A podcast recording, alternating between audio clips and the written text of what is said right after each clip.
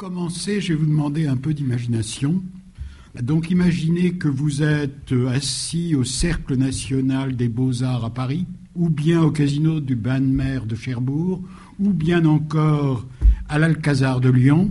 Et là, à ma place, il y a un vieillard, enfin un vieil homme, mais moi je ne départ pas, un vieil homme qui va faire une causerie, une de ses causeries. Et donc c'est cette causerie, je vais lui prêter ma voix. Euh, il a le trac, il a un léger cheveu sur la langue, je n'ai pas de cheveux sur la langue, mais euh, je peux essayer de l'avoir. Bon, donc voici le, ce que la causerie dit. Sautons à 1815. Napoléon a quitté l'île d'Elbe le 26 février. Le 1er mars, il a débarqué au golfe Jaune. Le 20 mars, il est entré à Paris. Villers-Cotterêts était sur la route qui devait suivre l'armée pour marcher à l'ennemi.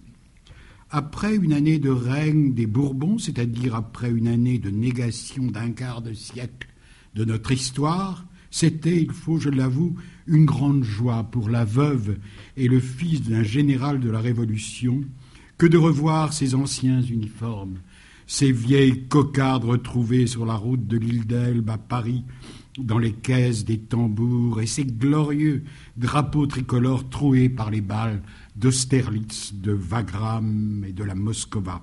Ce fut donc un merveilleux spectacle que celui que nous donna toute cette vieille garde, type militaire complètement disparu de nos jours et qui était la vivante personnification de cette ère impériale que nous venions de traverser, la légende vivante et glorieuse de la France. En trois jours, trente mille hommes, trente mille géants passèrent ainsi. Ferme, calme, presque sombre. Pas un qui ne comprit qu'une partie de ce grand édifice napoléonien, cimenté de son sang, ne pesa sur lui, et tous, comme ces belles cariatides du Puget, qui effrayèrent le chevalier de Bernin lorsqu'il débarqua à Toulon, tous semblaient fiers de ce poids, quoique l'on sentît qu'il plia sous lui. Ah, ne l'oublions pas. Ne l'oublions jamais ces hommes qui marchaient d'un pas ferme vers Waterloo, c'est-à-dire vers la tombe. C'était le dévouement, c'était le courage, c'était l'honneur, c'était le plus pur sang de la France. C'était vingt ans de lutte contre l'Europe entière. C'était la Révolution, notre mère. C'était la gloire du passé, c'était la liberté de l'avenir, c'était non pas la noblesse française, mais la noblesse du peuple français. Je les vis tous passer ainsi, tous jusqu'au dernier débris de l'Égypte. Deux cents mamelucs avec leurs pantalons rouges, leurs turbans blancs, leurs sables recourbés. Il y avait quelque chose non seulement de sublime, mais encore de religieux, de saint, de sacré dans ces hommes qui condamnaient hein, aussi fatalement et aussi irrévocablement que les gladiateurs antiques, comme eux pouvaient dire César, ceux qui vont mourir te saluent. Seulement, ceux-là allaient mourir non pas pour le plaisir, mais pour l'indépendance d'un peuple, non point forcé, mais de leur libre arbitre, mais de leur seule volonté. Le gladiateur antique n'était que la victime, eux, ils étaient l'Holocauste. Ils passaient. Un matin, le bruit de leurs pas s'éteignit. Les derniers accords de leur musique moururent. Cette musique jouait Veillons au salut de l'Empire. Puis on annonça dans les journaux que Napoléon quitterait Paris le 12 juin pour se rendre à l'armée. Il devait partir de Paris à 3 heures du matin. C'était donc vers 7 ou 8 heures qu'il traverserait Villers-Cotterêts. Dès 6 heures du matin, après une nuit d'insomnie, j'attendais au bout de la ville avec la partie de la population la plus valide, c'est-à-dire avec celle qui avait la faculté de courir aussi vite que les voitures impériales. Et en effet, ce n'était point à son passage que l'on pouvait bien voir Napoléon, c'était au relais. Je compris cela à peine eus-je aperçu à un quart de lieue à peu près la poussière des premiers chevaux que je pris ma course vers la poste. À mesure que j'approchais, ne prenant pas même le temps de me retourner, j'entendais gronder derrière moi se rapprochant aussi le tonnerre des roues. J'arrivais au relais, je me retournais et je vis, à courir comme une trombe, ces trois voitures qui brûlaient le pavé, conduites par des chevaux écumants et par des postillons en grande tenue, poudrés et enrubanés. Tout le monde se précipita vers la voiture de l'empereur. Je me trouvais naturellement un des premiers. Je le vis. Il était assis au fond à droite, vêtu de l'uniforme vert à revers blanc et portant la plaque de la Légion d'honneur. Sa tête, pâle et maladive, mais belle comme une médaille antique, semblait grassement taillée dans un bloc d'ivoire elle avait la teinte jaunâtre et retombait légèrement inclinée sur sa poitrine. À sa gauche était assis Jérôme, l'ex-roi de Westphalie, le plus jeune et le plus fidèle de ses frères. En face de Jérôme et sur le devant, l'aide de camp, le tort. L'empereur, comme s'il s'éveillait d'un assoupissement ou sortait de sa pensée, leva la tête, regarda autour de lui et demanda Où sommes-nous À Villers-Cotterêts, sire, dit une voix.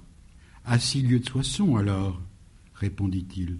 À six lieues de Soissons, oui, sire. Faites vite Et il retomba dans cette somnolence d'où l'avait tiré le temps d'arrêt de la voiture.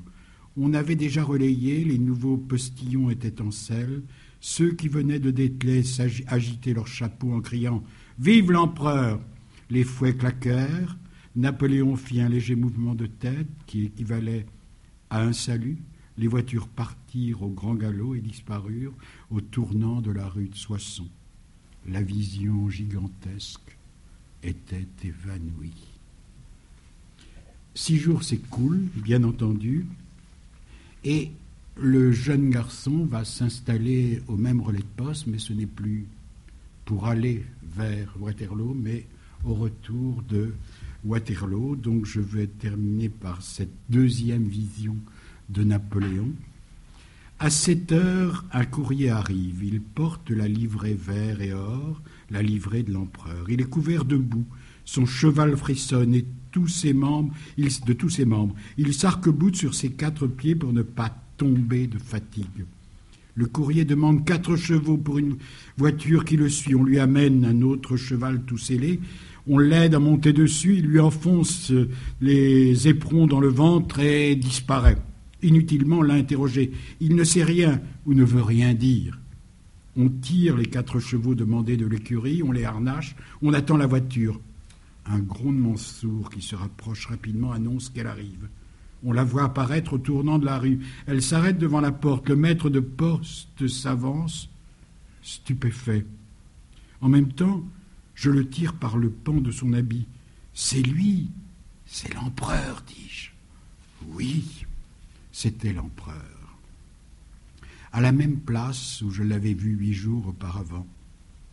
Dans une voiture pareille, avec un aide de camp près de lui et un autre en face, mais ceux-là ne sont plus ni Jérôme ni le tort. Le tort est tué. Jérôme, qui après avoir commandé en général, a combattu en, soldat blessé, a mission de, ramener, de rallier l'armée sous l'an. C'est bien l'empereur, c'est bien le même homme, c'est bien le même visage pâle, maladif, impassible. Seulement la tête est un peu plus inclinée sur sa poitrine. Est-ce simple fatigue? Est-ce douleur d'avoir joué le monde et de l'avoir perdu?